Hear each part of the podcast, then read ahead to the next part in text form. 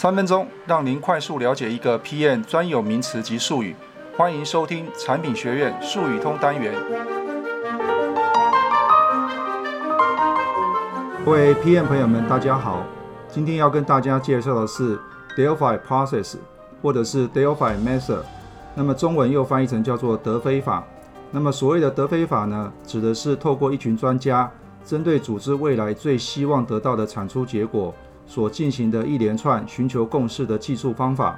大致上的操作流程为专家之间以匿名的方式，不会互相见面，针对同样的问题提出自己的看法与意见。经过一次又一次的收集及统计各个专家的意见，然后呢，再次提供给专家做看法与意见的修正。反复多次之后，直到意见比较集中，然后呢，再做最后的统计分析，得到推测的结论。那么德菲法呢，一般的实施步骤有以下六点。那么第一个步骤呢，是要组成一个专家小组，按照研究的主题所需要的知识范围来确定专家。那么专家人数的多少呢，可以依照预测主题的大小和涉及面向的宽窄而定。一般来说的话，不会超过二十人。第二个步骤呢，则是向所有的专家提出呢需要进行市场预测的问题及有关的需求，那并且呢附上呢有关这个问题所有的背景资料，同时呢请专家呢提出呢还需要哪些资料，然后由专家来做书面的答复。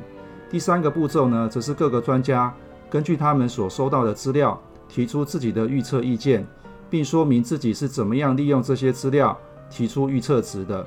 第四个步骤呢，则是将各位专家第一次判断的意见呢做一个汇总，列成图表，然后进行对比，再分发给各个专家，让专家比较呢自己和其他人的不同意见，修改自己的意见和判断，也可以把各位专家的一些意见加以整理，或者请身份比较高的专家呢来加以评论，然后呢把这些意见再分送给各个专家，以便他们参考后修改自己的意见。